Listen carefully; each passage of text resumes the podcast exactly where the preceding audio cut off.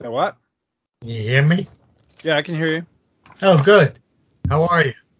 I'm good. How are you? All right. Not bad. How's things? Same old stuff.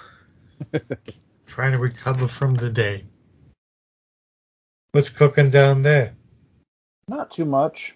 I don't know if you saw my post. I got a got a comic in the mail today. Action Comics two ninety-seven. I did see that. That's one of the ones I need. Oh, is it? So I'll have to come by next time and swipe it.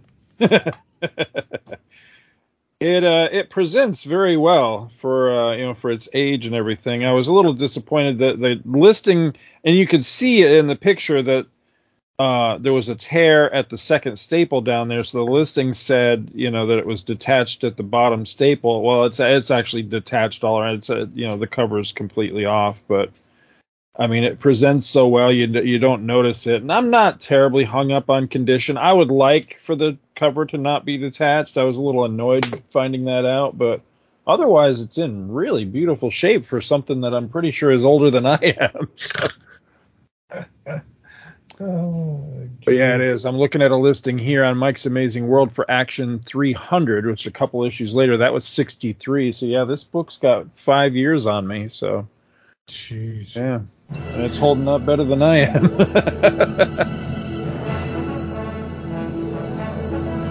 And now, it's time to sit back and enjoy the Two True Freaks Internet Radio Broadcast. Look, up in the sky. It's a bird. It's a plane. It's Back to the Bins.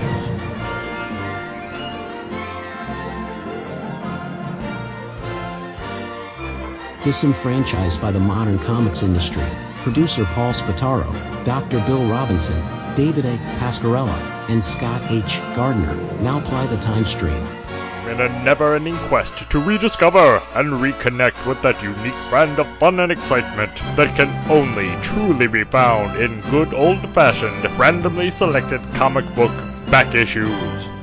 Journey with them now. Back, back to the bins.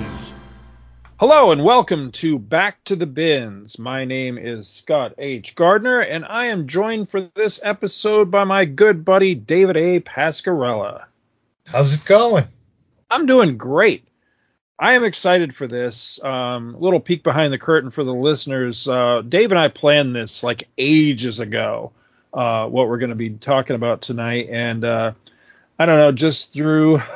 life stuff, it just it's taken this long to actually sit down and, and get this recorded, but uh, I think we've both been itching to talk about this for for some time. So uh, this was kind of Dave's baby. Came up with the idea of uh, why don't we look at uh, the deaths of Superman? And I thought, ooh, that's an interesting idea.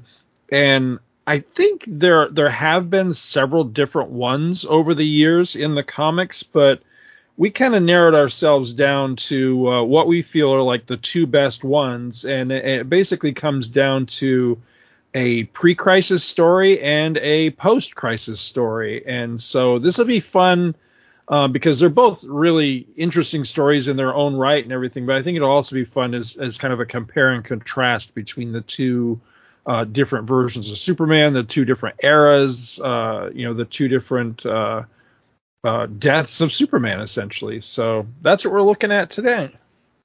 Yeah, I think this will be a lot of fun. Yeah, definitely looking forward to this one. So for the first story that we're going to be looking at, the uh, the pre-crisis story, then we're going uh, way back on this one. This one's Superman number one forty-nine from, uh, well, the cover date on it is November sixty-one. Uh, according to Mike's Amazing World, was actually on the stands uh, September fourteenth, nineteen sixty-one. And uh, it's all yours, Dave. Take it away. Well, as Scott said, we're going to turn back the time machine and drop in on nineteen sixty-one, over sixty years ago. Makes you feel old, doesn't it?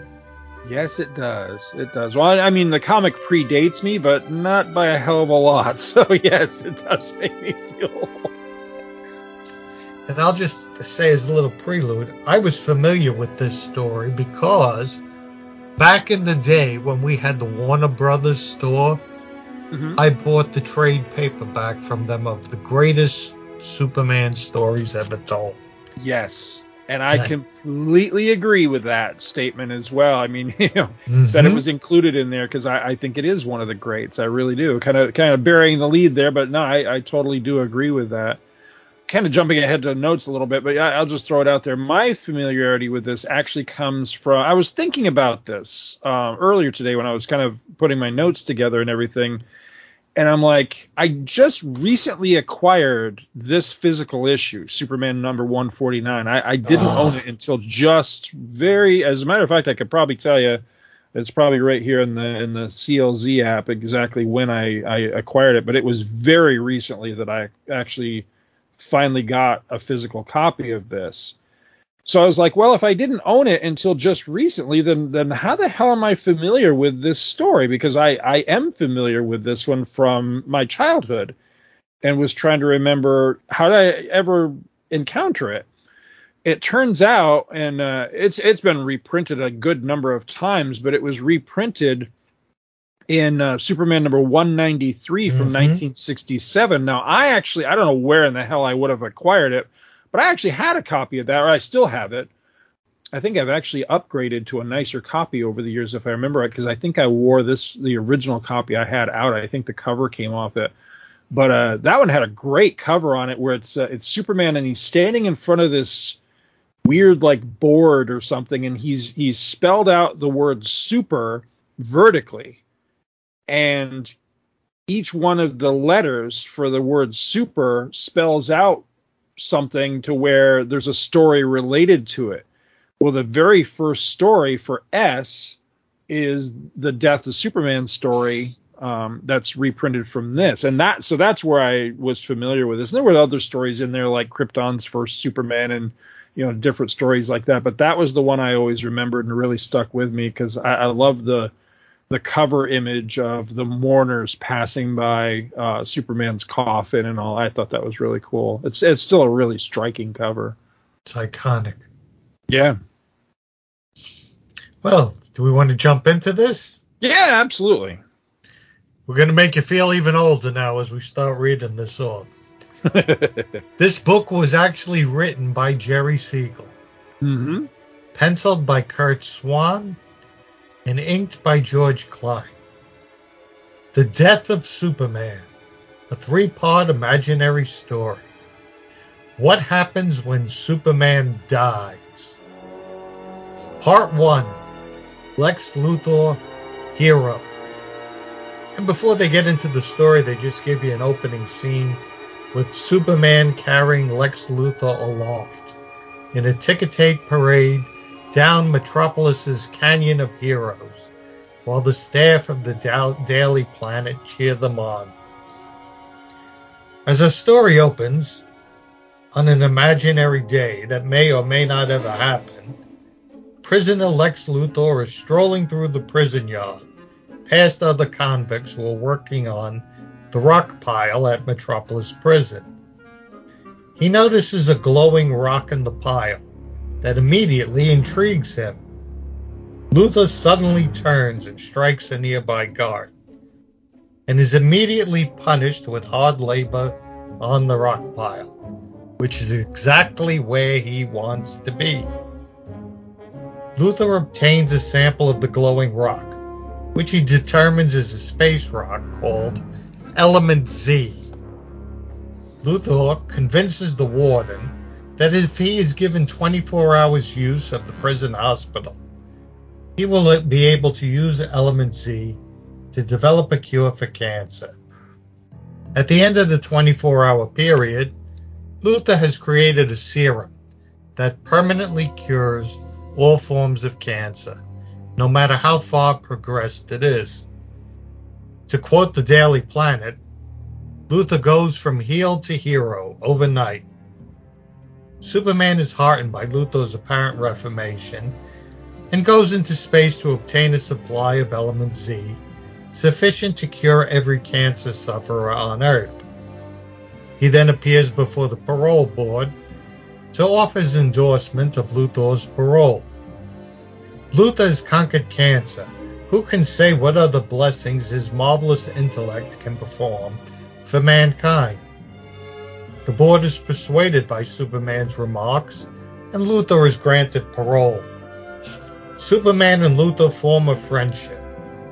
Luthor reveals to Superman his secret lair, and asks Superman to destroy his evil museum of crime's greatest villains. Days later, at his public lab, Luthor announces his next goal is to cure heart disease. Following the press conference, Luthor is confronted by two underworld figures.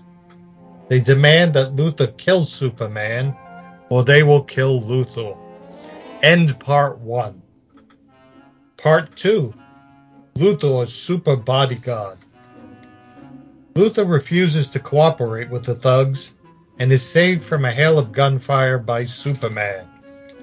Superman gives Luthor a watch like Jimmy Olsen's, so Lex can signal Superman when needed. After numerous attempts on Lex's life, Superman and his secret weapon, the undisclosed yet Supergirl, decide a satellite lab in orbit above the Earth is the best way to keep Lex safe.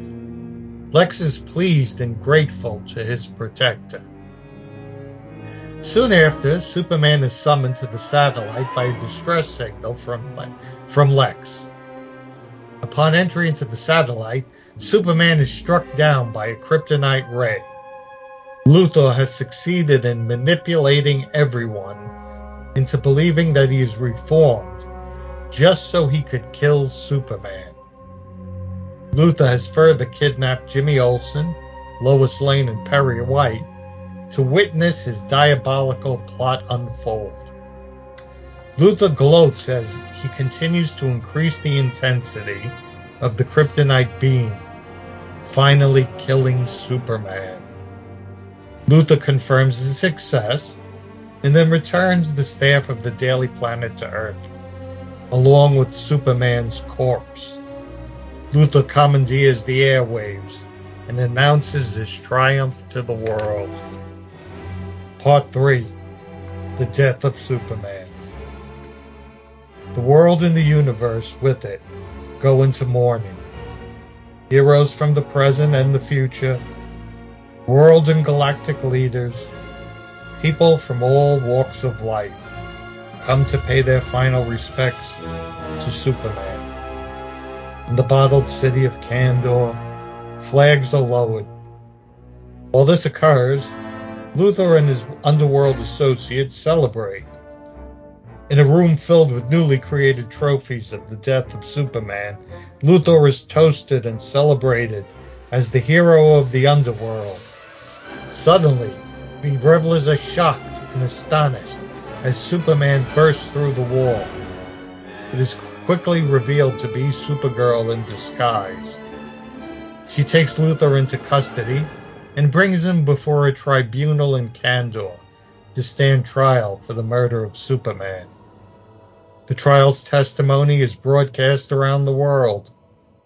When the time comes for the defense, Luthor, ever scheming, confesses to the crime and offers the Kandorians a process to enlarge the city of Kandor to normal in exchange for his freedom. Unfortunately for Luthor, Kandorians do not make deals with murderers, and Luthor is sentenced to eternity, apparently without the possibility of parole, in the Phantom Zone. Superman is interred in a monument fit for his heroic legacy, a massive statue of him shielding the world, while Supergirl and Krypto take up the fallen hero's mantle. And that is the original Death of Superman. What did you think of it, Scott? I loved this story. I loved it when I was a kid. I still love it now. I think it holds up incredibly well. It's, you know, it's just, it, it has everything, you know, it, it has, you know, thrills. It has heart. It, it goes from very charming and very heartwarming you know, with Luthor reforming and everything. And then, you know, of course, the, the evil twist and the death of Superman. And, and then it has, you know, simultaneously, you know, a heartbreaking ending, but also an inspirational ending, you know, with Supergirl taking up the mantle, basically Supergirl and, and Krypto together, you know, kind of taking up the, the mantle of Superman and realizing that, um, you know, she's got big, big shoes to fill, or a big cape to fill, you know, but she's determined to do her best, type of thing. And, uh, I, you know, I, I don't know. It's just, there's, there's just something about this particular one. There's a, there's a real charm to it. I think part of the reason I always really liked this story a lot is that, you know, again, for me, you know, Superman the movie always informs so much of my love of Superman. And so I, I like when Superman's kind of like how he is in that movie. And one of the things I really like in that movie is that I like his naivete. You know, he's he's not stupid. He's not gullible, but he can be a little naive, and, and more than anything, he's, you know, he wants to see the best in people. And I think that's part of his upbringing. I, I think it's just part of his personality is that, you know, he, he seeks the good in people.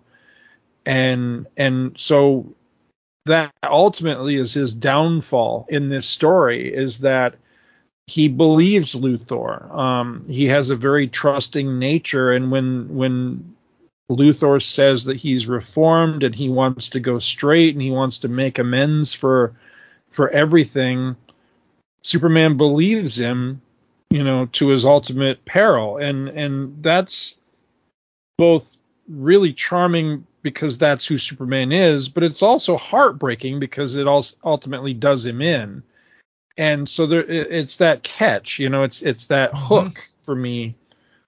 And so, uh, so that's why the story really works on that level. I mean, it's, you know, it's very simple, but it's also got kind of a, a deep, you know, a deeper thing to it as well on a, on a psychological level. I think that, uh, I don't know, it just really appeals. But yeah, I, I dig this one a lot. Got just a few notes on this one. In the novel Miracle Monday by Elliot S. Megan, you ever read that book? I have. The, the that, second? Is it, that's the second novel, right? Yeah. Yes. Yeah. I, I love that book. Superman meets uh, a time traveler from the twenty-ninth century named Kristen Wells. Now, she's the one that would eventually briefly become Superwoman pre-crisis. Um, but he meets her in that book, and uh, at the end of the of the story, basically after the everything's been resolved, uh, Superman is granted the answer to one question about his future. He, she allows him, you know, one question. And he asks her if he and Luthor will ever be friends again. And I've always thought that this is a wonderful insight into his psyche and, and the burdens on his soul, that he doesn't necessarily look at Luthor as an enemy, but uh, but alternately rather like a, as a tra- tragic loss of a brilliant intellect that could have been such a positive force for the betterment of mankind. And then also, and I'm not sure how this fits with, with continuity at this time, but also as a as a friend who's lost through a falling out, he continues to regret. And why I say that that, that might be retroactive is because I, I find it so odd that the story that retroactively established Superman and Lex Luthor as former childhood friends turned mortal enemies was published just a few months prior to this in Adventure Comics number two seventy-one, a story called How Luthor Met Superboy. It was written by the same guy, Jerry Siegel. Huh. Yet there's no mention of the two being former friends in this story, nor is there any sort of reconciliation. So if you look at part one, page six, panel three, they're shaking hands, Luthor and Superman, and, and Luthor is saying, Superman, despite the terrible things I've done to you, you went to bat for me for the parole board. I don't know how to thank you. I and Superman says, now that you've changed, let's be friends. I think he should be saying, let's be friends again. Yeah, definitely. But he, but he doesn't. So this also this kind of reads like They've just been enemies. They've never been friends, but now they're forming a friendship. And like I say, I just find that really weird because, you know, just shortly before this, it would have been established by by the exact same writer that, no, they they were childhood friends and had a falling out, and that's how they became enemies. So that it's just really strange in, in that aspect. But, you know, again, even if it is a little bit of retconning, um, you know, I, I just I, I like the, the deeper things going on uh, with, with Superman with this. Let's see, a couple other notes. Uh, in part two, page nine of part two. Let's flip into it here real quick. Oh, yes, it's it's the very last panel of part two. Luthor, you know, he's celebrating, you know, Superman's dead and everything. And it shows him he's doing a great, like, Superman-type pose where he's, uh, you know, his hands on his hips. And he's standing there, and it's it's really beautifully colored. It's almost like a sunset or something in the background. And, and Luthor's just thinking to himself, only Superman stood between me and my great gro- uh, great goal to rule this planet. Soon I'll be king of Earth. And I'm thinking, uh, how? Well, he figures since he knocked off Superman, everyone else is just going to, you know, fall into line now. I, yeah, I, I guess everybody just falls in step now. Yeah, I don't, I don't get that at all. Jumping all the way to the end of the story. Um, okay, this is one of those things that continues to to baffle me. Um, I love the Phantom Zone, but I'm still trying to figure out how, exactly how does the Phantom Zone work. So they're in the Bottle City of Kandor. So it says that uh, on page five of the last chapter, it says, soon in a Kandorian courtroom, after Supergirl transports Luthor and prosecution witnesses into the miniature city via a transfer race. So they're in Kandor, and they're they've been miniaturized, so they're inside the bottle. Um, are villains sentenced to the Phantom Zone from the Bottle City of Kandor teeny tiny when they arrive in the zone? And conversely, weren't there Phantom Zoners who had been sentenced there on Krypton who were later released into the Bottle City? I, I'm pretty sure I've read that at least one time somewhere. So how does that work? Because I don't remember any stories where there were teeny tiny Phantom Zoners, yet they did sentence people to the Phantom Zone from Kandor.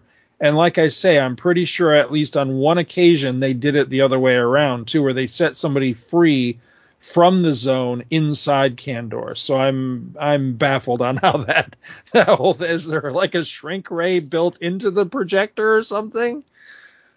I also really still want to know, this is an ongoing mystery from my childhood, I want to know what the chains are made of that don't go into the Phantom Zone when they zap them with the Phantom Zone ray and they project the, the bad guys. The the chains always stay behind, and I guess they're made of, out of that.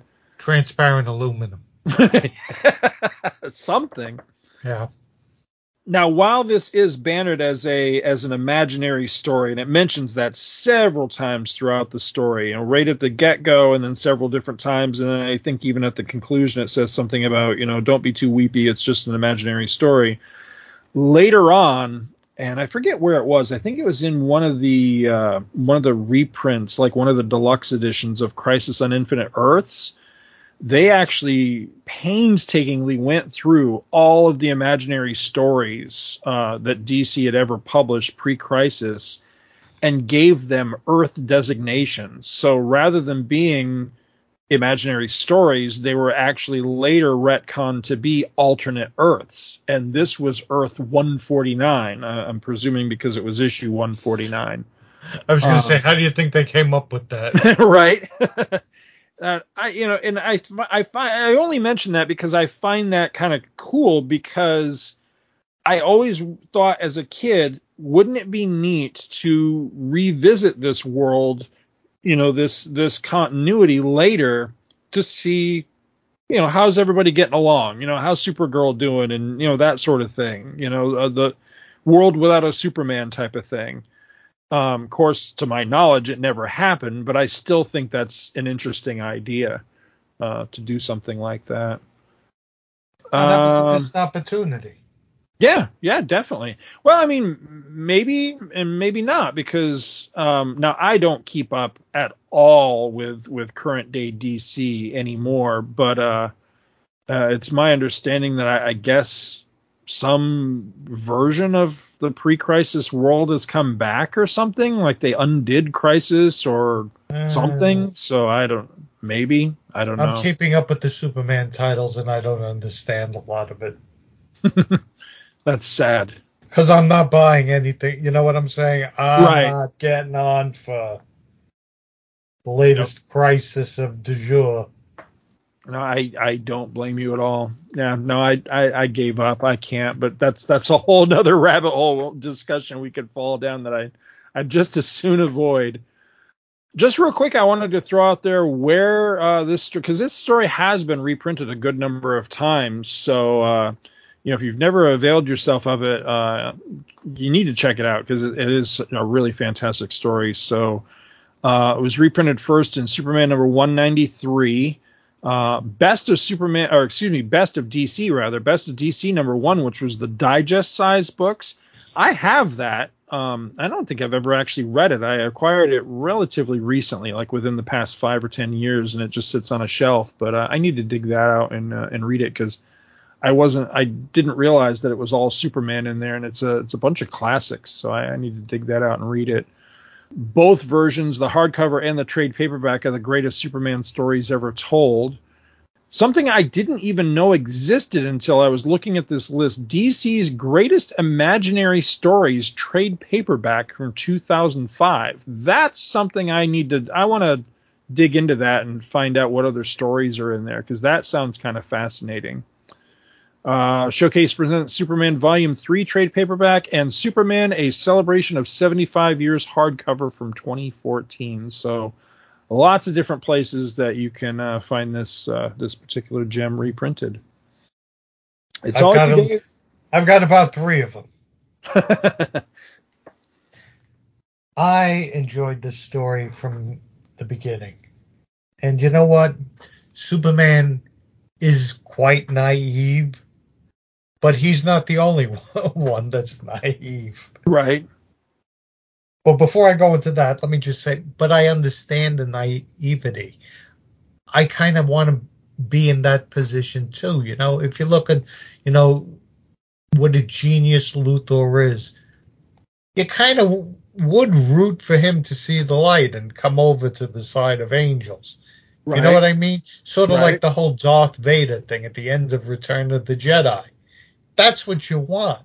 And, and, you know, I can understand the having a falling out with a friend who you can't bury the hatchet. You root for that. Right. However, I'm just looking through the book here.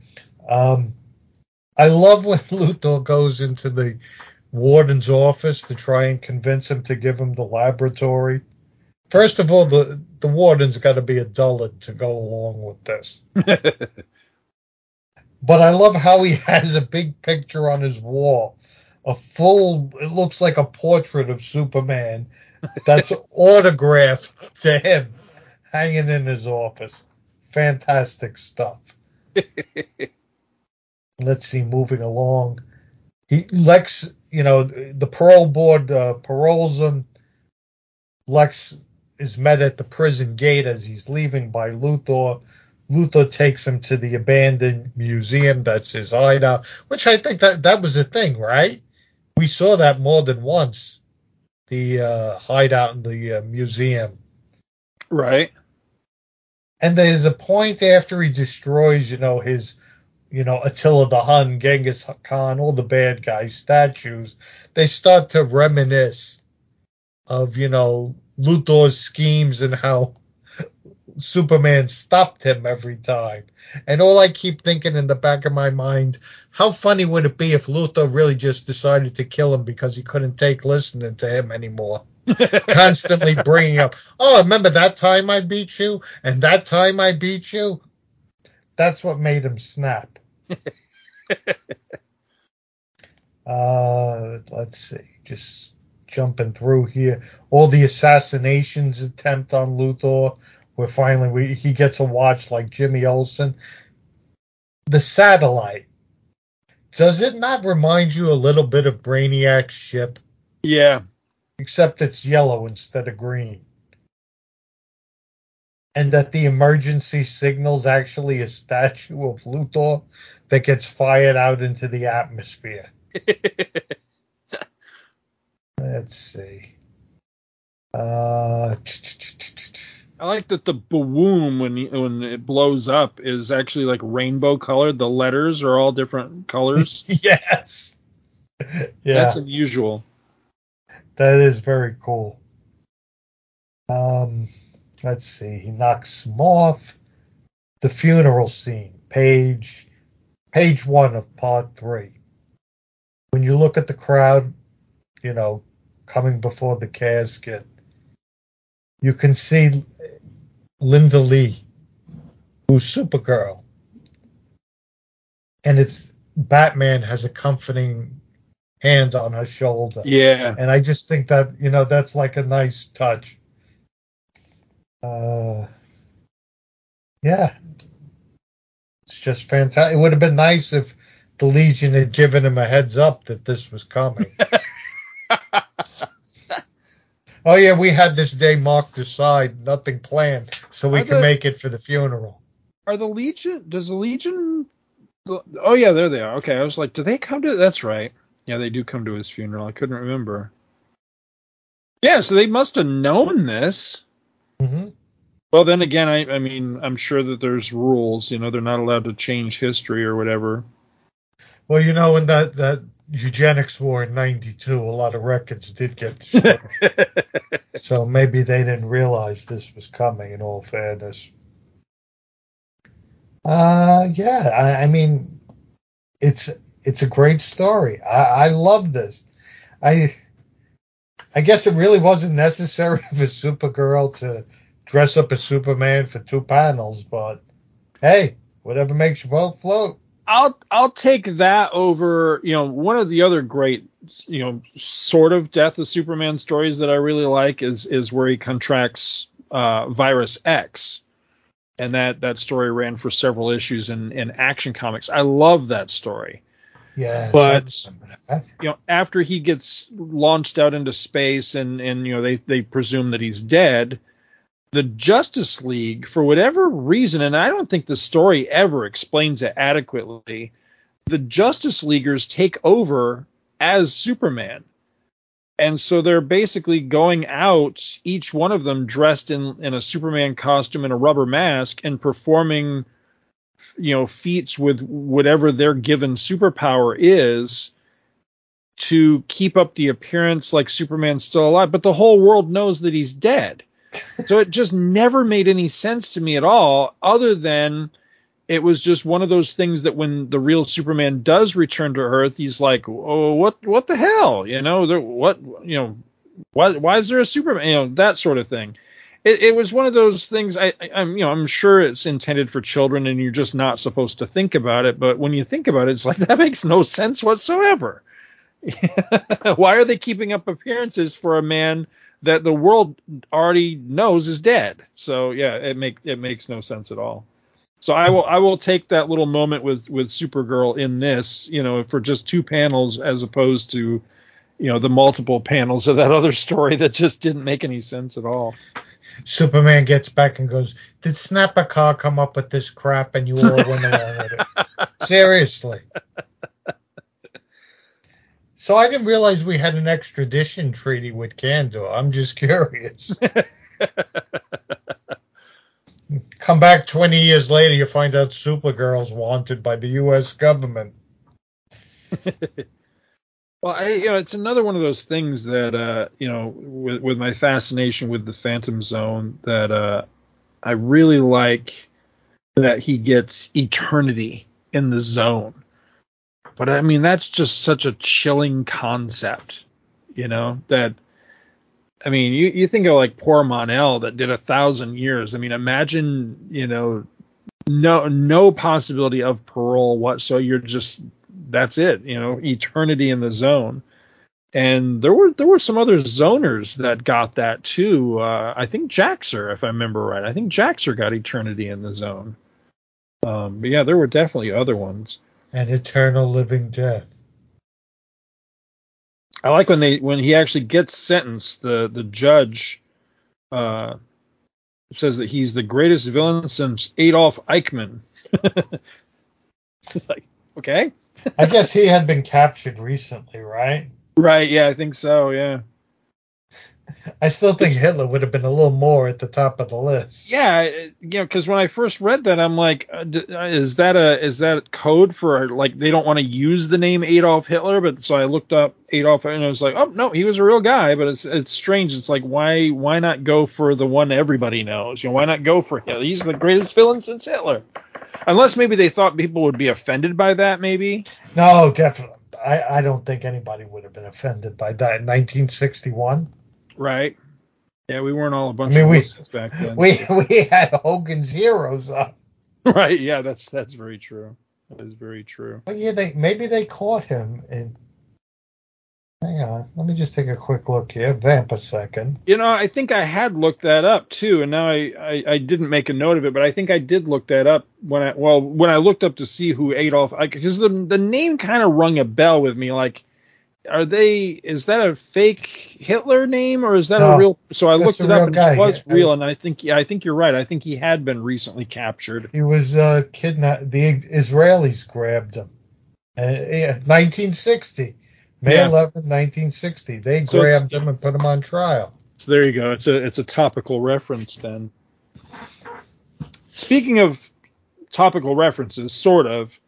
Um, I think it's important to point out for for any uh, listeners that, that may not be familiar either with this story or just with this era of, of Superman that um, Supergirl is able to do this at the end with surprising Luthor and, you know, basically surprising the group when she busts in and reveals herself and all, because at this time in Superman continuity, Supergirl hadn't yet been revealed to the world. She was still Superman's secret weapon. He he used her in that capacity for a good number of years. She lived in an orphanage, and basically nobody but Superman knew that she existed. And eventually, I'm not sure how far, how many, you know, more issues or how many more years possibly it was before her big reveal, but eventually she would be revealed. And I forget what issue that is. Like Action two fifty-two or something like that, but I, I can't remember what year that is when that happened. But at this time, it hadn't happened yet. He was that was a real smart move, wasn't it? All right, I'm going to drop you off back at the orphanage. Uh, I'm going to my apartment. You know, peace out. Yeah, well, you know, he was a swinging bachelor. He couldn't be bothered to have a, a teenage kid hanging around. He kind of got somebody else to take her in. Yeah, I know. I. I, whenever I think about it, it's like, oh, you know, Superman for all for all his for all his goodness, he could be kind of a he could Super be kind dickeries. Of a, it could be out of a dick sometimes, yeah. uh, the nice state facility, you'll get used to it. Don't worry. Right, right. Well, did did he have any hand in setting her up with the Danvers? I can't remember that. I don't, you know, I don't remember. I've never read that. I, that's one of my blank spots. I am getting seriously close to a complete, um, a complete collection of her appearance when she. So basically, starting with uh, with Adventure three eighty-one, I think it is. She had a solo run in uh, in Adventure Comics. I just picked up three eighty-one. I lack maybe like two or three issues. Uh, to have basically from there to the end of the series. And I've got most of her other stuff. Um, I lack a few issues of her solo, her first solo title, but I've got all of like Daring Adventures. I've got just about all of like Superman Family. One of these days, I'm going to sit down and do like a serious Supergirl read through because I've always liked the character. I've always enjoyed her, but I've only ever really gotten into her as like when she would pop up in Superman or something like that. I don't really know a lot about her solo stuff, like like her adventure. So there's a lot of gaps in my knowledge of like how her whole dynamic worked, like with the Danvers and her, you know, eventually like her real parents were revealed to still be alive. It's like, how does all that jibe together? I, I don't really know. So, yeah, one of these days I want to get around to, to diving into that a little bit better. I, I like her, and I kind of missed her as a character, you know, the, the pre, uh, pre-crisis version. I'm with you one hundred percent. I, I, I always liked Supergirl. Yeah. My last thought for this is uh, I, I want to hopefully forevermore put to put, put to rest the whole thing. I feel like over the course of my podcasting career, I've taken a lot of guff for this this misperceived hate that I have for Kurt Swan, which is totally bullshit. I don't hate Kurt Swan. Man, I love the art in this. It just gives me the warm fuzzies. I, I, I think this is fantastic. I really enjoy this art. It totally fits the mood. It fits the era. I think some of it is truly dynamic. I love all the character models. I especially love the Luthor character model in this, because this was this was like a halfway point between the Luthor he was and the Luthor he would become. So this is like just before he adopted like the purple and green, you know, the the you know with the suit and the the belt thing, the belt jets or whatever the hell they were, all that stuff. It was like just between the two. So he's still a little chunky, he's still, you know, a little little beefy, but he looks becoming... like, he looks like he's ready to crack a beer open. Right. He's got that Superman pose after he killed. Time to crack open a cold one. Right. Yeah, he's he's he's still a little chunky and all that, but he he's not quite morphed into like Telly Savalas Luthor yet, but he's he's he's on his way. But I, I just love the art in this, you know, so I, I just, like I said, I just feel like I've taken a lot of guff over the years for, for this, like, perceived dislike that I have for Chris. It's, it's not that I dislike the guy at all. It's just I feel like by the eighties, especially by the era where you've got guys where, where he's still at, at work on Superman, yet his contemporaries in the field at that time would have been, like, John Byrne and George Perez and Keith Giffen and, you know, just, you know, Frank Miller, all these up and comers that, you know, were big superstars. I, I feel like he basically just kind of overstayed his welcome, if you know what I mean. And, and I, I mean, this is dynamic. It's fresh. It's got energy to it. It's, it just, it looks so good. And you look at that later stuff, you know, that he was doing right there toward the, the end of Superman, you know, in the, in the eighties. And it just lacks everything that this has. I, I feel like the guy just, I, I don't know if it was, uh, you know, just, I don't want to say he lost it. I, I, I wonder if it was just a, a simple matter of his heart wasn't in it anymore. You know what I mean? He'd just been doing it. So I don't know. I, I, I can only speculate, but. Well, when you're this doing has, any job for twenty years. Uh, right, right. And he probably, he's, what year did he start? Was it maybe in the fifties? Oh, gosh. Yeah, I yeah, I think he'd been on the title for a while by this point. But I, you know, yeah, I can tell you right now. Let's see. According to Mike's Amazing World, when did he start? Well, his credits go as far back as nineteen forty-six, but when did he actually start on Superman? Um, he's got credits in Superman and Superboy as far back as nineteen forty-nine, but I don't think he actually took over doing Superman properly until, well, I, well he's got credits here in Action Comics. I know those are Tommy Tomorrow stories. Let's see here. Superman number seventy-six, he's got a credit in nineteen fifty-two. So it goes back further than I thought. I, I was I always thought of him as more as like late fifties, early sixties, but yeah, as early as the early fifties, you know, late forties, early fifties. So yeah, a full decade earlier than I thought. You got to figure by the by the eighties, you know, you're working over forty years. He's ready to punch Julie Schwartz in the face. Right, yeah. Take this job and shove it. I mean, the only thing there towards the end that, that I feel artistically holds up to this would be something like Whatever Happened to the Man of Tomorrow.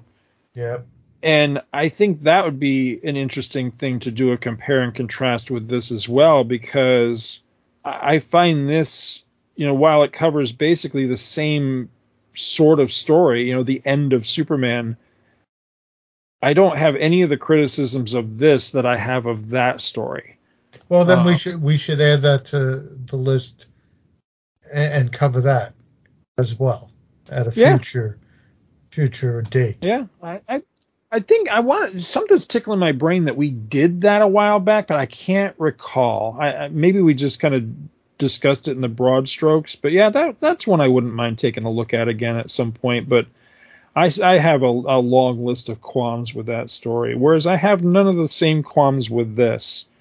For one thing, I, I think this illustrates very well that, you know, granted, Superman himself dies an agonizing death, but it's not, I don't, I hate to use the word disgusting, but it's it's not violent. It's not disgust. There are, there are actual elements of the story of whatever happened to the Man of Tomorrow that actually disgust me, because they, I, I feel like there's elements of that that just don't belong in a Superman story. Doesn't someone get murdered or something and put in a box? Oh, all kinds of, yeah, there's a right? lot of it's murders. A lot and, of horrible. Yeah. Yeah. I mean, Luthor's neck gets snapped, I think, or something. Like he gets reanimated. I remember that. He's dead and gets reanimated. You know, like he's a reanimated corpse. Up, spoilers. Um, let's save it for the next one. Yeah, there's there's some brutal stuff in that. Whereas this this doesn't have. And, you know, at the end of this, the only one that's dead is Superman. Whereas at the end of that story, everybody's dead. So there's right. very there's very few survivors in that one. So yeah, I'm just not really a fan of that. I think this is done much more classy. And he's killed in this one by a sneak, uh, you know, uh, an underhanded surprise sneak attack is how we right. sum that. Well, that's, you know, there's that element to it too, is that he he's killed by, you know, his his number one foe, his his main nemesis, and that lends a lot to it for my enjoyment of it as well, because I, I've always felt if there is going to be a, an ultimate finish to Superman, that's that's who we should fall to, kind of thing. But we can we can talk more about that in the in the next in the next chapter. We have any other thoughts for this one? I think I've covered everything. Uh, are we going to rate this like on the regular? Yeah, let's. Yeah, sure. Let's go ahead. We'll. Uh, we can do that. Uh, mine's. I'm not going to bury the lead on everything. I love the cover. I think it's a great cover. It it, it shows you what's in the book. It's to me, it's dramatic. Looking at it of the time, this would get me to buy the book. So I would give the cover an, an A minus. Because I don't like the pink background. It's funny you say that, because I was just going to say the exact same thing when it was my turn. Yep, exactly. Same grade and everything. I don't like the pink. That's the only thing. It's like Pepto-Bismol or something. Yeah, I right, don't like right, it. Right. Um, the interior, I've always li- liked Kurt Swan. I, I never buried the lead on that. He's the guy I grew up with. It's serviceable. You can identify everything. I like it. It's an A to me. And the story is above reproach. It's exciting. It holds your attention. It's not a book that, you know, some books, let's let's be honest, you, some books you read and it's like, ah, how many more pages are left in this? Right, right. This is not one of those books. To me, the story's an A plus. So the A minus, the A, and the A plus, overall for an A. Yeah, I, I can't uh, I can't disagree with any of those. I, I completely agree. Um, it would be an A plus in the R, um, just only because I think it's a little heavy-handed in the inks. Um, I really wish that this was uh, Kurt Swan and Murphy Anderson. I think if it was, it'd be a straight-up A plus. There's just, it's a little heavy-handed in some of the inks, but otherwise, I love the art in this. I especially love page four of the first chapter, that shot of Clark changing to Superman in the alley. God, I love that. That it's just beautiful. I mean, that's iconic Superman to me, and it's just so well done. Beautiful shot. But yeah, I really, really like the art in this, and as you say, story is a straight up A plus. It's it's one it's one of my favorites. I think it is very deserving to be in a collection of the greatest Superman stories ever told, because it really is. It's got a lot of heart. It's a really, really good story. So yeah, straight up. All right, so we have one other book for uh, this episode that we want to discuss. And I guess it's my turn around here, so I'm just going to give you the startup notes on this. Uh, we are looking for our second book at Superman, the second series, Volume two Superman, uh, number seventy-five. And if you know your comic book history, you know what that one's all about. That's the death of Superman. This one is uh, dated January nineteen ninety-three, was actually on sale on the stands, according to Mike's Amazing World of Comics, November seventeenth, nineteen ninety-two. I remember it very well. Cover price on this one varies depending on which version of the book that you bought. So if you bought just the newsstand version, it was a buck twenty-five. If you bought the deluxe one that was in a poly bag and came with all kinds of goodies with it, uh, it was two dollars and fifty cents. The cover also varied depending on uh, which version that you purchased. So if you purchased that deluxe one in the bag, and I didn't know this until I hunted up a uh, scan of it, because I've never opened my bagged version. Me neither. So the cover of the bagged version is actually the tombstone, which I still have the poster for this. And it's still in the plastic. I've never even taken it off the board, but it's a, it's a gray tombstone with Superman's shield, and underneath it just says, "Here lies Earth's greatest hero," and then it's got, you know, the issue number and the date and the price and all that. But that's the cover of the deluxe one. The newsstand version is uh, just simply Superman's tattered cape draped on a pipe or something uh, in the uh, like amongst rubble type of thing. And I, I think it says the death of Superman. I'm not looking at it at the moment, so sorry about yeah, that. The death of I think Superman. It says Death of Superman on the cover of it. That's the one. I, I bought a couple of those off the stand, but then eventually I did get the uh, the polybagged one as well uh, at some point, and still still have it in the bag. Never I've never popped it open. The covers, both versions of the cover, whether the tombstone or the uh, tattered up cape one, they're both by Dan Jurgens and Brett Breeding. Now, Jurgens was the writer slash penciler on the issue. Breeding was the inker. Letterer was John Costanza. Colorist was Glenn Whitmore. Editor was Mike Carlin. And the title of the story was just simply Doomsday. Now, full confession, I did not write up a synopsis on this one because I really didn't feel like we needed one, because this entire issue is splash pages. So there's there's not really a lot of story here. Well, there there is and there isn't. So we open to a really, really nice shot, really beautifully rendered here, although I do think that the inks are a bit thick, but I, I've always been a fan of Dan Jurgens. Anyway, beautiful shot of Superman, and uh, he's already pretty ratty. His cape is in tatters. His uniform is just ripped and hanging off him in a lot of places. He's battered. He's bloody. He's bruised. And he and Doomsday, basically a giant Hulk-like monster with sharp claws and bony protrusions all over his body, they're kind of locked in mortal combat with each other. And Superman is being pushed to his physical limits. And he's saying, "It stops here, mister. This insanity ends in Metropolis." So he's trying to draw the line. He's basically, Doomsday has come out of nowhere. He's a giant rampaging monster. And he's just cut this swath of destruction across the United States. And nobody can stop him. He's already pulverized the Justice League. They tried to stop him. They couldn't. And now it's it's up to Superman. He's basically the only thing standing between this thing and the people of Metropolis. And the battle rages across Metropolis as the police try to stop him. And uh, I think some of these guys are, are LexCorp guys or something, if I remember right, the, the flying soldier guys. Well, it's either that or maybe Cadmus. Or Cadmus, yeah, that's right. You've got news choppers all over the scene. Uh, in one of the news choppers, you've got Jimmy Olsen and Lois Lane for the Daily Planet, and another one I think has uh, Cat Grant, if I remember right.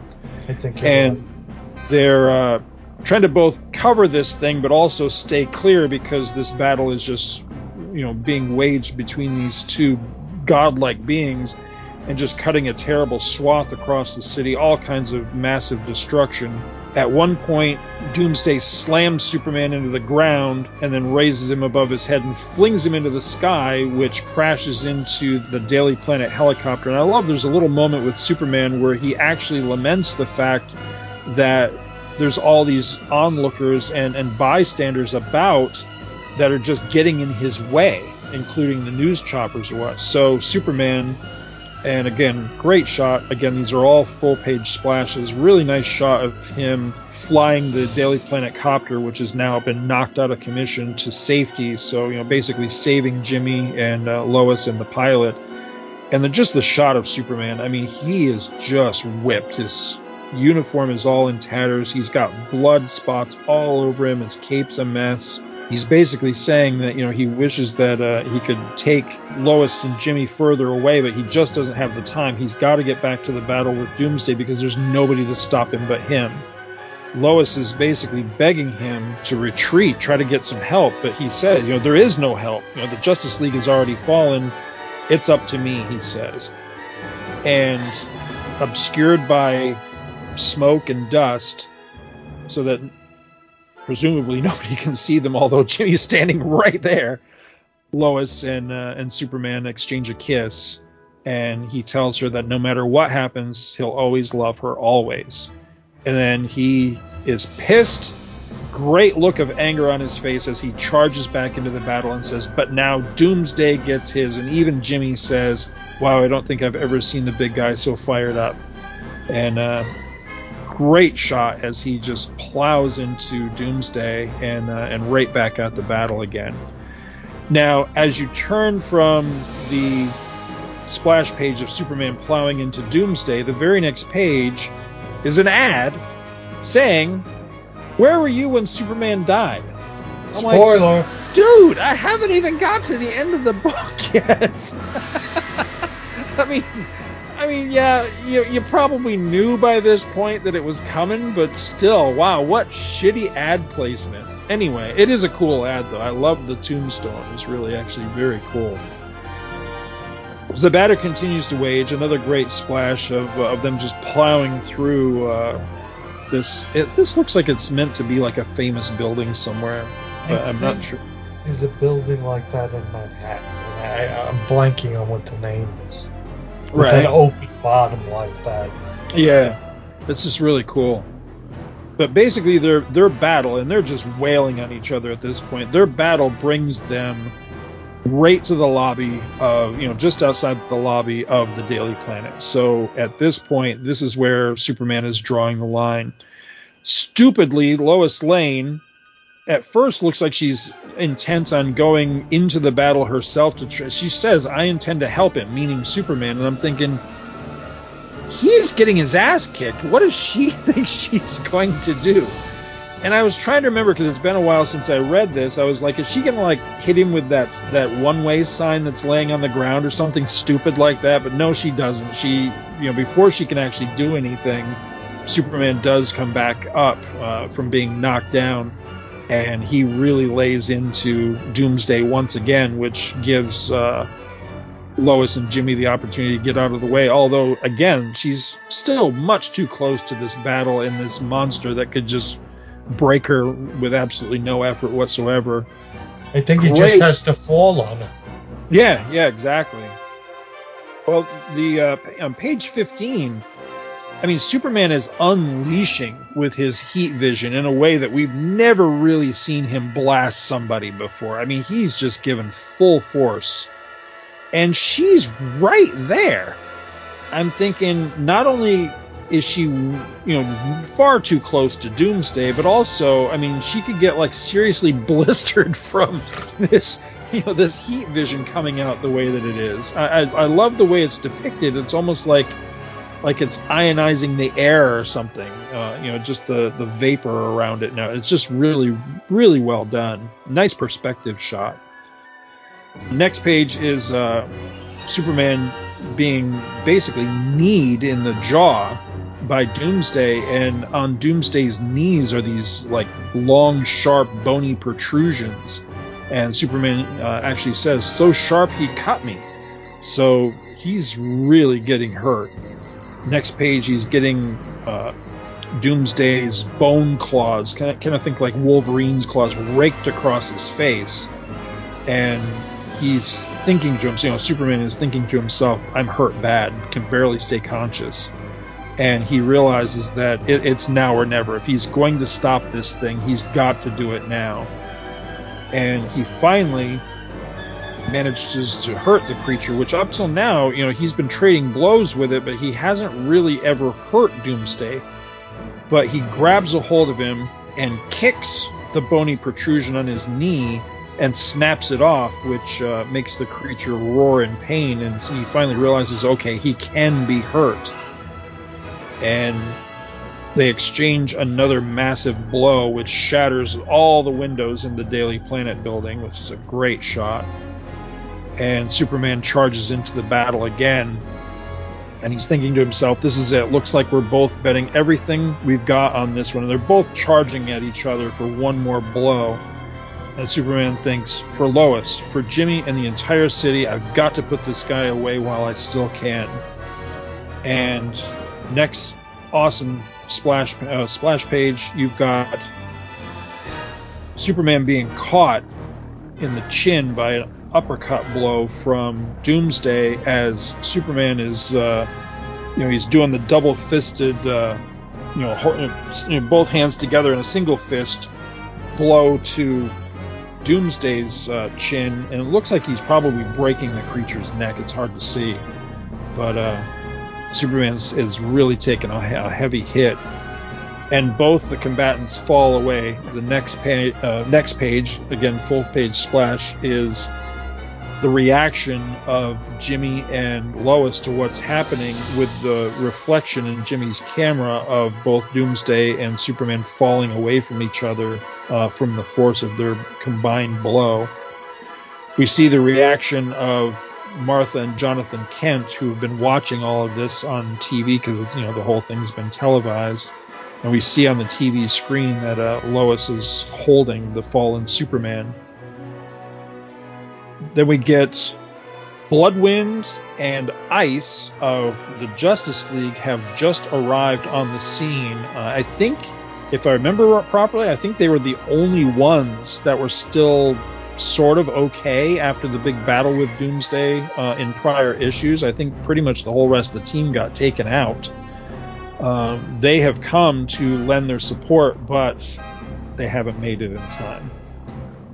And the final four pages are actually two double-page splashes. And on one, we see the monster is down, all the destruction, all the people looking very sad, and Lois is holding Superman in her arms and saying, please hang on, the paramedics will be here. And Superman asks, is is Doomsday, he just says, Doomsday, is he, is he? And she says, you stopped him, you saved us all, now relax. But when you turn the page, she's wailing, and Superman is uh, is laying there lifeless. And it just says uh, that this is the day that a Superman died. And that is Superman number seventy-five, volume two. What'd you think of this one, Dave? What's your, what's your history with this one? Oh, my God. I wasn't buying comic books at the time, and I had heard about it. And I bought one of the first. It was like a mini trade. You know, it was a very thin book with that same cover on it. And it covered up, you know, the The, the issues leading up to his death. And I think I maybe looked through it, but I didn't actually read it at the time. I was, you know, distracted by, by other things in life. And then a few years later, I started to rebuild my comic book collection. And that's when I finally read the issues. And I've since then, I and that was about, I would say, ninety-nine, two thousand. And I've read it multiple times since then. It chokes me up every time I get to the end.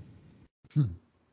Like, literally, I'm glad I didn't have to summarize that, that you you were doing that one. Because from the, the particularly the scenes at the very end with the Kents and with Lois chokes me up to this day. When did you read this the first time?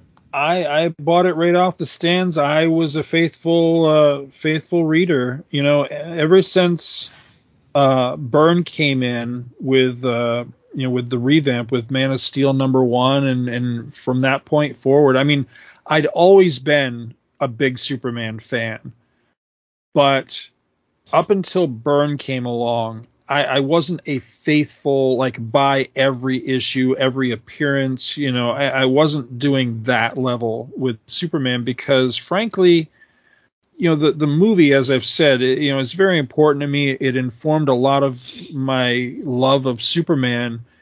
And so as a kid, I was often uh, frustrated that comic book Superman wasn't more like movie Superman. And a lot of that had to do with the art. You know, while I loved the older issues, uh, and I, you know, I loved the, the, you know, especially like Wayne Boring, but I, I loved the older issues with, with Kurt Swan and, and Murphy Anderson.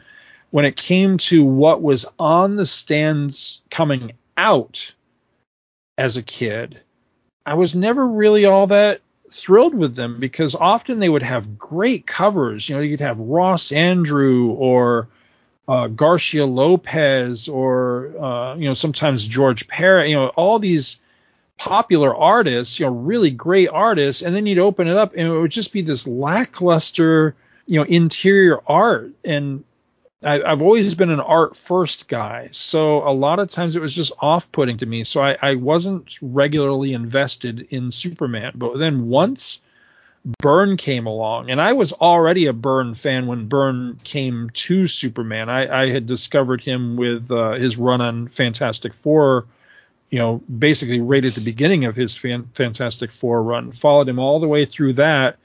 So when I found out he's going to be leaving Marvel and, and coming and, and, you know, taking over Superman, I was thrilled beyond belief. And then, you know, once those issues started coming out and, uh, you know, and, and getting into that, I mean, I mean, that was just, that was my era of, I, I, fe- I felt like my prayers had been answered. You know, it's like, finally, you know, A-list talent on Superman and doing really great things, making Superman awesome again, you know? Yeah. And, and I just loved it. And then Byrne left, and, you know, it, it kind of waxed and waned. Most of it was pretty good. I mean, a lot of that had to do with the fact that even though Byrne left, um, you know, on the writing side, you had Roger Stern there. And Roger Stern is my absolute, hands-down favorite comic book writer of all time. And it helped that he is good friends with John Byrne, so was able to pick up a lot of the threads that Byrne left hanging and, and kind of go with. He knew where Byrne was going, or at least he was able to get in touch with him and be like, hey, where were you going with this? So he was able to keep things going. Artistically, it waxed and waned a bit, but you had some good guys in there. You had uh, Cary Gamille, um, who's very Byrne-like, uh, and some other ones.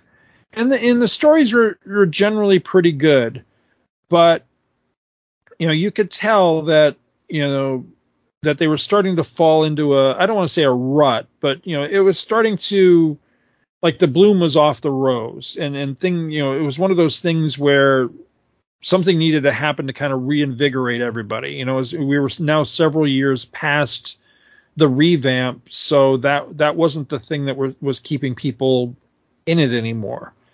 So, um, you know, I, I, from what I've heard and what I've read, you know, the readership had quite, kind of started to dwindle back to like pre-revamp numbers again, and it was making people, you know, D C and people nervous. So they wanted to do something to, to just try to shake things up and whatever. And in one of the story meetings, uh, you know, as, as often was jokingly thrown out, somebody said, hey, why don't we kill him?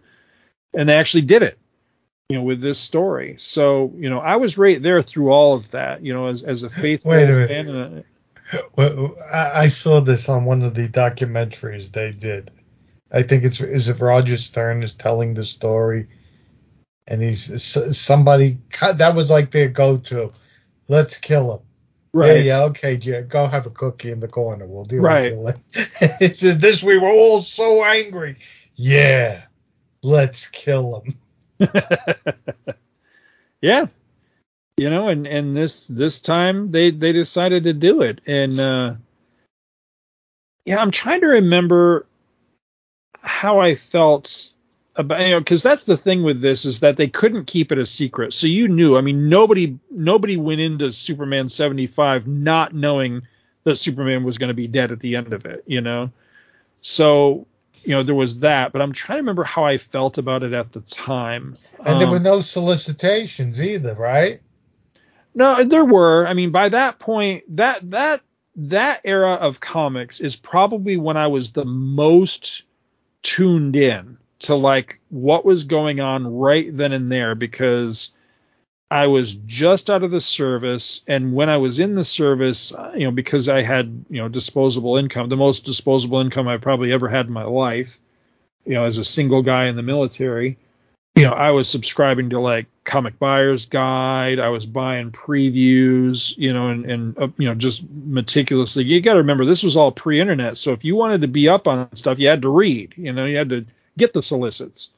So I was into all that, you know, getting the, the comic shop news and, you know, all that, and, and really had my finger on the pulse of like what was going on. So as I recall, there was there was a lot of buildup and a lot of lead up going into Superman seventy-five, and it's like you knew. I mean, we I, I believe we knew for like months that this storyline was was coming, and they'd been dropping hints and everything, and you know, so by the time the the book was actually hitting the stands, people, because you couldn't find it for one thing, um, because I ended up the the physical issues that I bought. Uh, you know, the, the newsstand issues, I mean, you know, the newsstand version, I ended up finding on uh, on a rack in, like, some out-of-the-way, like, drugstore or something. You know, it's like my local comic shop saved me the poly-bagged one, but only one copy, and that was all, you know, it's like, you know, you they were scrounging because everybody wanted one. So, yeah, I mean, it was all over the news and, you know, that sort of thing. But I remember... Because I, you know, I'm a fan of the character, but also, you know, I'm a big fan, you know, still to this day of, of uh, Dan Jurgens and everything. So I remember thrilling to it in the aspect of, you know, I really like his art. I liked how the story looked. I, I liked elements of the whole thing. And also, you know, holding on to the firm belief that this wasn't going to be the end, that that something was going to come along after, you know, whether it was, you know, he was going to be revived or, or something was going to happen. I mean, I knew that the book wasn't being canceled even though he was dying. So that was giving me faith that, okay, you know, hopefully something good's gonna gonna come out of all this. But the one thing that, you know, the one big negative for me, and it, and it remains to this day, is I just didn't like the mechanism of his death. I, I still kind of chafe against it being just generic monster out of nowhere. I mean, I guess there's a certain appeal to that in a in a weird sort of way, but again, it, you know, I've always felt if, if Superman's gonna die, there there are characters that that deserve that that I don't know. I'm, I'm trying to figure out how I want to say this, but like it should be Luthor or or somebody like that, you know, that that's got a you know a pre-established thing with the character. Doomsday had nothing pre. I mean, he just literally came out of nowhere.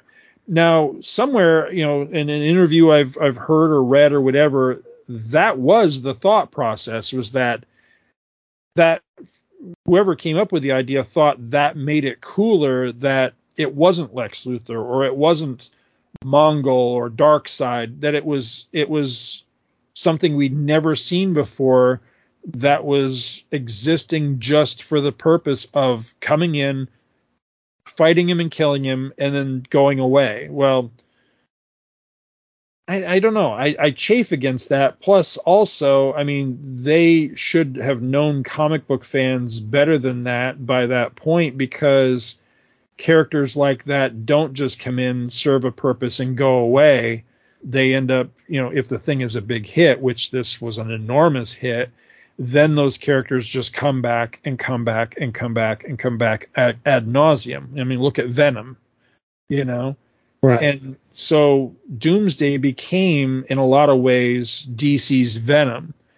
And even if he had any initial cool coolness factor when he first came along, I really can't stand him now because he's just been so overused and, and you know, so he's he became, you know, he becomes a joke in a lot of ways. I, I, the only other really good use of the character, in, in my personal opinion, was I liked their second go around in there was a prestige yes. format mini.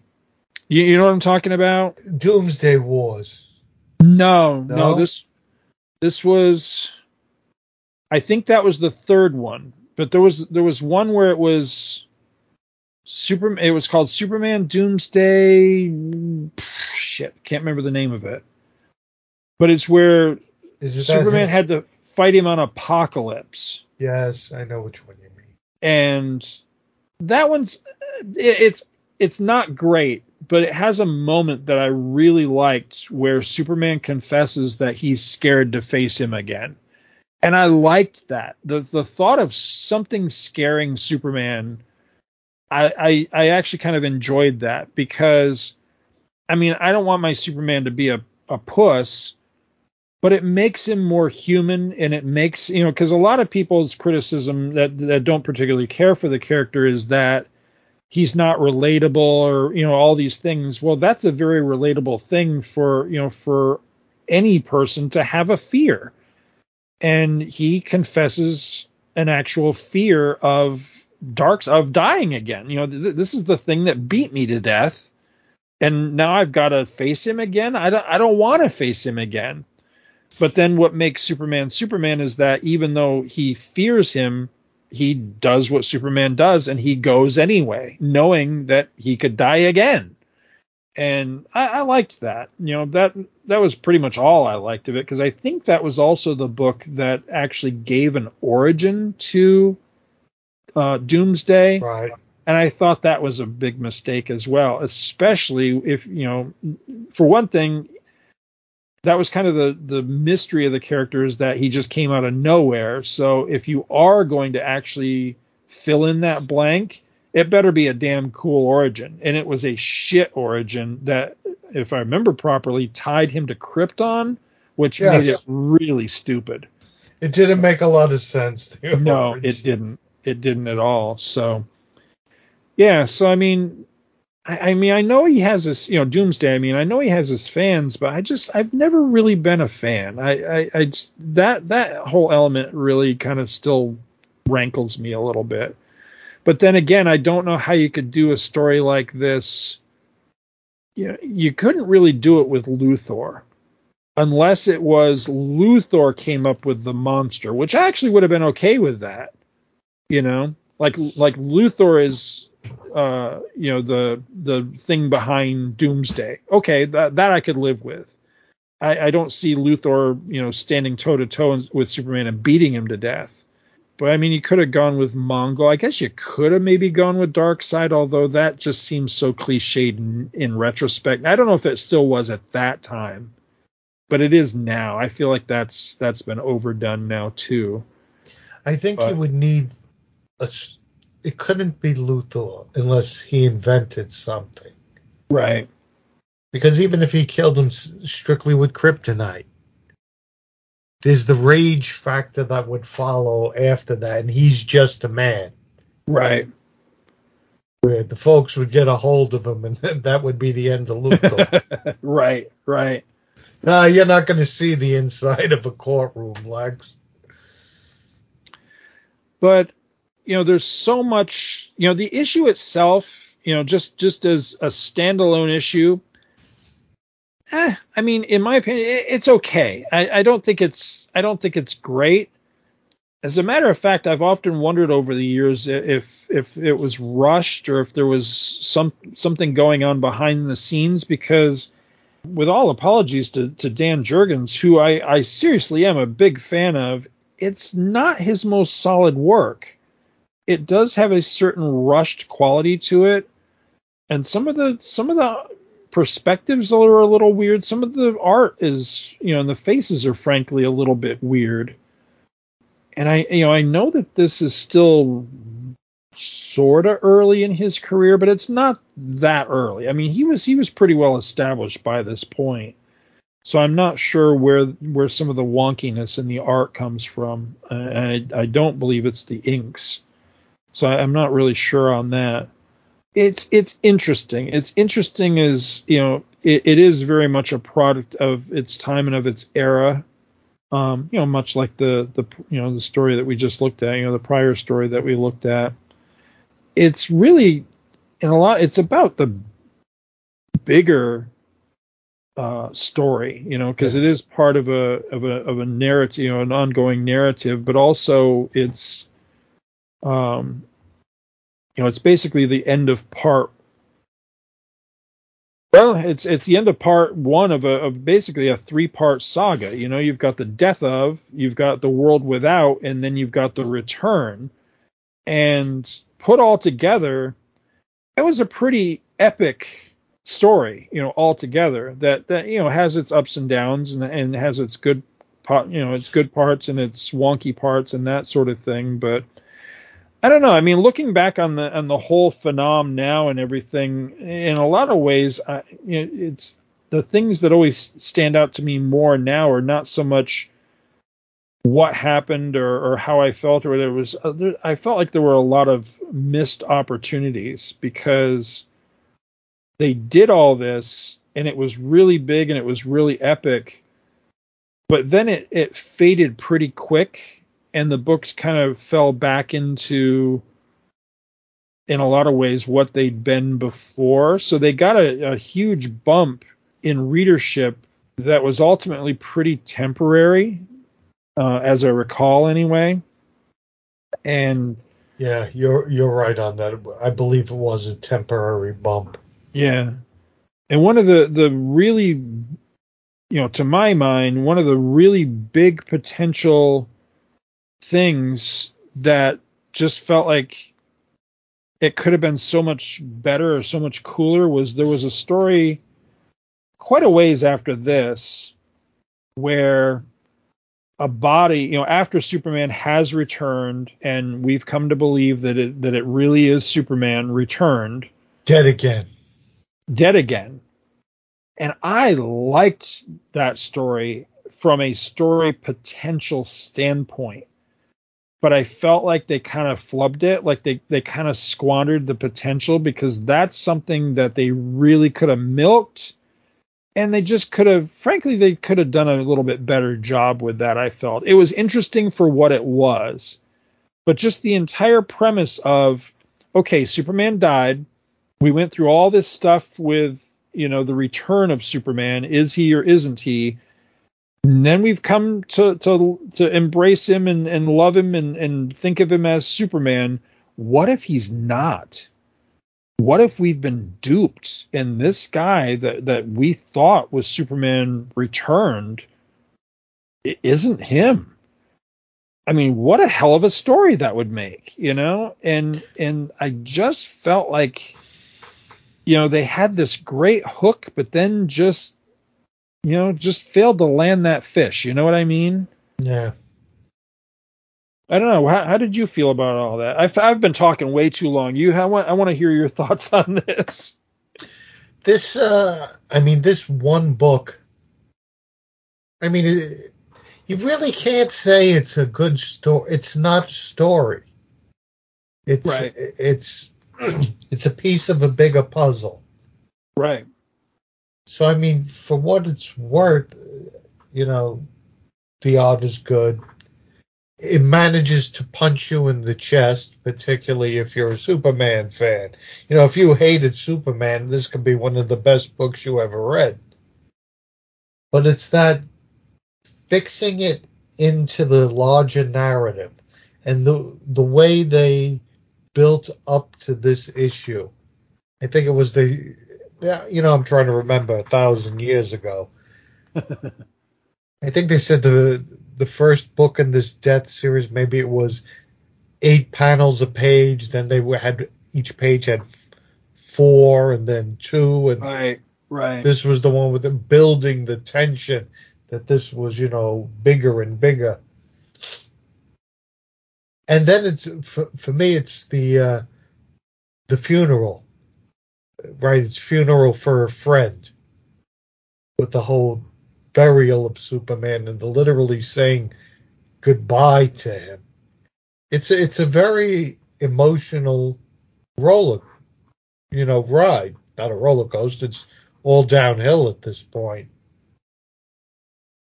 I think it was one of, you know, short of, you know, Crisis, one of the biggest, longest arcs of the, the up until that time. Right. I mean, I don't think anything went longer than this. And when you factor in the return, it goes even longer. But the, there was definitely a sabbatical of at least two months or so where they didn't publish any Superman titles, where they came out with something like a poster book. And something, I think it was uh, uh, Supergirl, Team Luthor. Right, right. I think there was at the Reliquium for a Friend, something like that, where it was basically the world moving on without him. And it w- wasn't Action Comics or Adventures or uh, Superman or Man of Steel. I think it was maybe two to three months. And then they hit you with the return. I wasn't as hot for the return as for the death, to be honest with you. And I wasn't so thrilled with with the way he returned with the long, long hair. Look, I don't like to change the character at all. I wasn't happy when they took the trunks away for a while. So the right. long hair wasn't my thing. But uh, the death story was a, a major event. And... Uh, When viewed in the whole scope of things, uh, I think it was a success of storytelling. Though I do think you're right, having some well-known character would have been better, because I, I personally have never been a big fan of Doomsday. Do you also remember there was a lot of theories of at the time or whatever that this was some fallout from Panic in the Sky? No, I don't remember that. I remember Panic in the Sky. Vaguely. There was something that ended at Panic in the Sky where like a sphere or something is left behind. Oh, okay. And I don't think they ever picked it up, whatever it was supposed to be. Gosh, and I, I remember I there'd be some theory that Doomsday had some tie into this, which was completely wrong. Right. No, it would have been a, an interesting way to go, because I, I mean, I haven't read that story since it was new coming out. But another thing we have to go back to. See, I I liked where I think it was was it during the the Return of Superman story where Doomsday, I want to say it was the cyborg Superman, like threw him off into space or something. Yes, he ties him to uh, an asteroid or something, yeah. And he's laughing in space. Yeah, I always thought, okay, that should be it. That that should be the end, because you know my my understanding, and I could be wrong about this, but I thought I had read it somewhere from like Mike Carlin or somebody said that their intent from the very beginning was that he was going to be a complete mystery. He was going to come in out of nowhere. He was going to do this deed. He was going to die in battle with Superman, and then we'd never see him again. And I think I'd be able to stomach the whole thing a little bit better if, if that had been how it ended up playing out. But of course, you know, they, you know, he became popular. So what do they got to do? They got to bring him back and bring him back and bring him back. And no. Next time you see him, he'll be able to speak properly.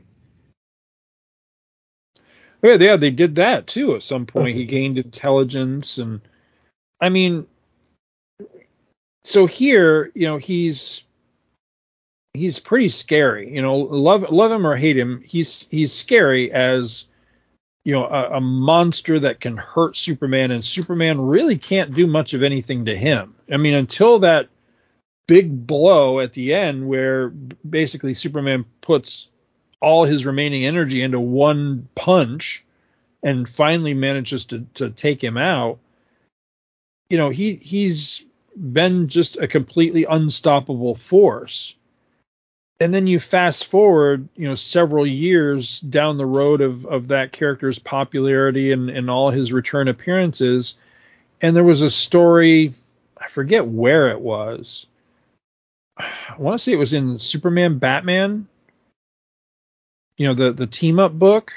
Yes. Where they're on Paradise Island and there's like a whole army of Doomsdays. And Batman is fighting Doomsday. I'm like, what? So, I mean, no, you know, no, where's the consistency there? You know, if he could kill Superman, I'm pretty sure, you know, Batman is not going to be able to go toe to toe with this guy in, in any, you know, so there's, there's just that ridiculousness factor, you know. At Maybe that. He had a can of Doomsday repellent. I guess. You know what I mean? It's just one of those things where, you know, a, a character can start out whatever, you know, cool, I guess. I mean, I never thought he was all that cool, but, you know, there there are characters that can start out cool and then just because of overexposure and overuse, they just they end up getting watered down to a point of like, what's what's the point anymore? Well, he's like a he's like a travel-sized version of Godzilla.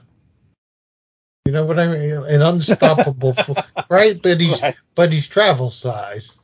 I like that travel size. That's funny. Well, um, I didn't have any really any other like specific notes on this one, and unless you do, we can uh, we can go ahead and do grades on this if you want. I think we should move on to grades. All right. Well. Cover now I'm looking at the deluxe one, which is just the Tombstone cover, but I mean I, I like the covers on both. They're they're both iconic for for what they are, and I know that I have seen the Tattered Cape cover homaged, so I, I guess it has become iconic. But you know, that said, you know, it's not like there's a it's a terribly like dynamic or artsy type of cover or anything like that. It just kind of, you know, forebodes what's what's going to happen, you know, in the in the story or whatever. So I don't know, it's it's tough to grade on that angle, but I, I guess I'll go ahead and say an A. I mean, they they do the job, you know. They they tell you what's happening in, you know, or going to happen in the book. Interior art on this is really tricky because I do frankly think it's a little all over the place. There are some absolutely fantastic pages, and there are some that are that are kind of wonky. Overall, I really do like it, but you know, it's just a little bit of wonk here and there. Some some of the faces are kind of odd, and I'm not sure what's what's up with that. It's like the character models are a little fluid from time to time. But overall, Superman generally looks pretty awesome in most of this. Uh, I'm not real crazy about the face he's making on uh, on page eight with the, you know, where he's charging into battle again. His his eyes just, I don't know, he looks a little funny right there. There's a couple of pages where he looks slightly off. Yeah, and Lois on that page too looks a little a little strange. So yeah, it's I don't know. It's a, it's inconsistent, I'll, I will say, in the art. It's uh, it's nothing that's that, that's uh, horrible or anything. Uh, it's just it, it's not what I've come to expect from uh, from Jurgens. But that said, the sequences that really work work, you know, very very well. Uh, I do really love the opening splash page, you know, of them locked in battle and all, and the colors are really good too. Superman is colored very well through the whole issue. Some of the other colors um, sometimes are frankly a little bit distracting, you know, in the use of color, but uh, when it works, it works well. And Superman, uh, the coloring on him, it always looks very good. I like the kind of metallic sheen that uh, is often given to his his shield um, in the early part of the book. So I don't know. Uh, overall grade on the art, interior art. Um, I'm going to say a B plus. I wish I could figure out where the problem in the art is for me, because I really don't. I think it's a A, a combination of factors. I, I think some of the pencils maybe a little bit weird in a couple places. I definitely the ink. I think the inking is inconsistent to a point where I almost wonder if it is breeding on every single page. You know, because in particular, I'm looking at the page. I don't see a page number, but the page where Superman and Doomsday are exchanging the blow in front of the Daily Planet, and all the windows are shattering. I have that open right now. Can I just say one thing that I just noticed? What's that? There's, when you see all the windows breaking, there's a guy all the way in the background saying, "They hit each other so hard the windows are shattering." You needed someone else to go, "Thanks, Captain Obvious." Sorry, I couldn't control myself. You look at the inking. Is it just me? I just I look at the, the pencils and inks there, and then you flip the page, and it, it it's almost like it's not the same team. They may have filled in. Yeah, I'm yeah I'm I'm wondering if there's something going on there with that. And again, the colors. Sometimes it's a little dist- it's a little bright, and I don't know. It, it goes back and forth because some of it's very bright, but then the page with Ma and Pa Kent, um, wow, it's like really dark and kind of weird looking on that one. So I don't know. Um, story wise,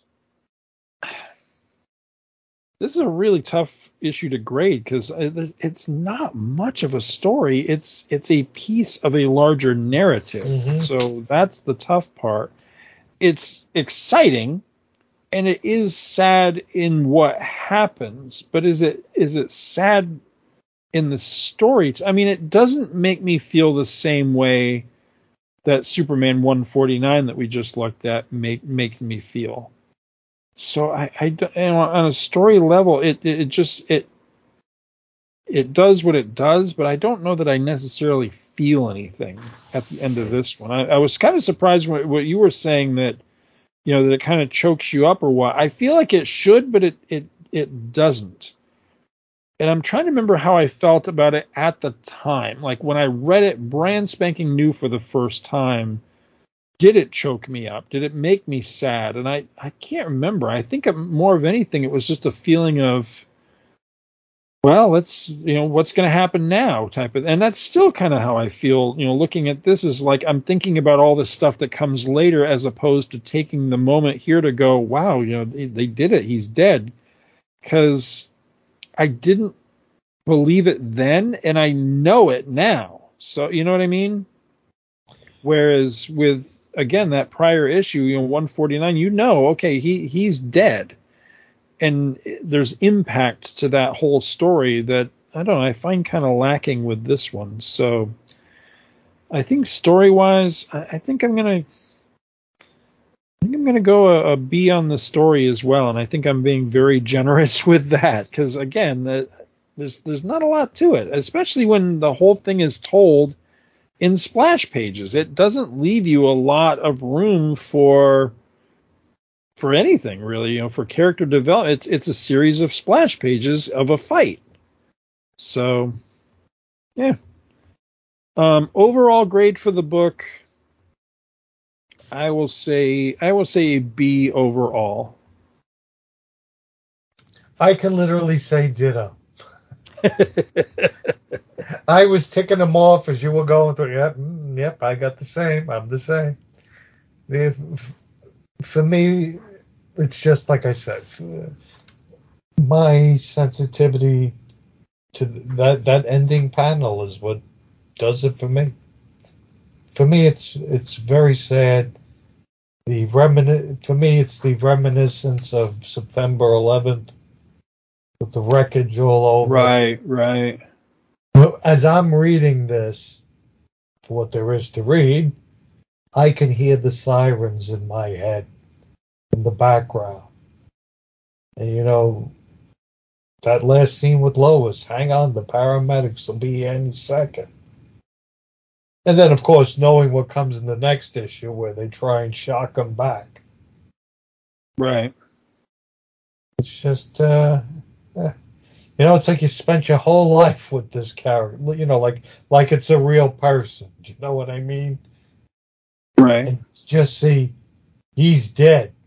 and to go in such a vile and devastating way.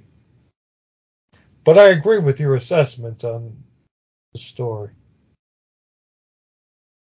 I, and I like this iteration of Superman, you know, this uh, this incarnation of him. Oh, absolutely. This has become, for me, the best version. Yeah. Yeah, I agree. And, and I came into the uh, whole reboot after Crisis. You know, like, I wasn't thrilled with it. Because I, you know, I was still stuck in the, the, silver, the Silver Age. But I, this is the superior Superman, in my opinion. Send me all your hate, pal. No, I, I got your back. I'm I'm right there. Um, and I think it was fantastic to keep the Kents alive. I love the concept of him being able to go home and speak to them. Right. Nobody going out into a tornado. Well, I think that wraps us up for this time. I think so. I enjoyed this very much. This was fun. We need to we need to do more stories like this. Well, I, I like the idea of, of picking something from pre-crisis and something from post-crisis and doing kind of a, a compare and contrast. I think that's an interesting uh, interesting dynamic. Definitely. And hopefully there's some folks who never read. You know, I doubt I doubt they didn't read the New Death of Superman, but that they haven't read the old one, and maybe they'll give that a shot. I hope so. I hope so. I, I love when we when we hear from the listeners that, you know, we we turn them on to something that they weren't previously aware of, and, you know, especially when they enjoy it too, because I, I have had instances where, you know, I told them about, uh, you know, mentioned something and they went and checked it out and were like, oh, I, I checked that out because you said and it sucked. So, yeah, so it's very satisfying when, you know, they find something that we talked about and they're like, hey, I checked that out and it was, you know, I really enjoyed it. So, yeah, hopefully. Excellent. All right. Well, that does it for this time. Thank you for listening. Uh, send us your uh, send us your feedback. Let us know what you thought about this particular one. Remember, uh, you know, remember the Facebook group. Remember the email. Uh, let us hear from you. Take care. Bye bye. Thank you so much for listening to our show, and we hope you'll continue to join us each and every week for more good old-fashioned comic book back issue awesomeness. You can contact Back to the Bins to leave feedback, comments, questions, suggestions, and criticisms via email at bins at two true freaks dot com or by joining the Back to the Bins group on Facebook.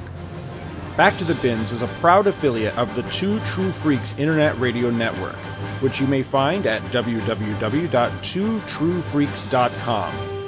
Two True Freaks is a registered trademark of DiManzo Corp of Milan, Italy. All rights reserved. Please take a moment to stop by the two true freaks dot com site and check out their many other fine podcasts, won't you? Thanks, and we'll see you next week.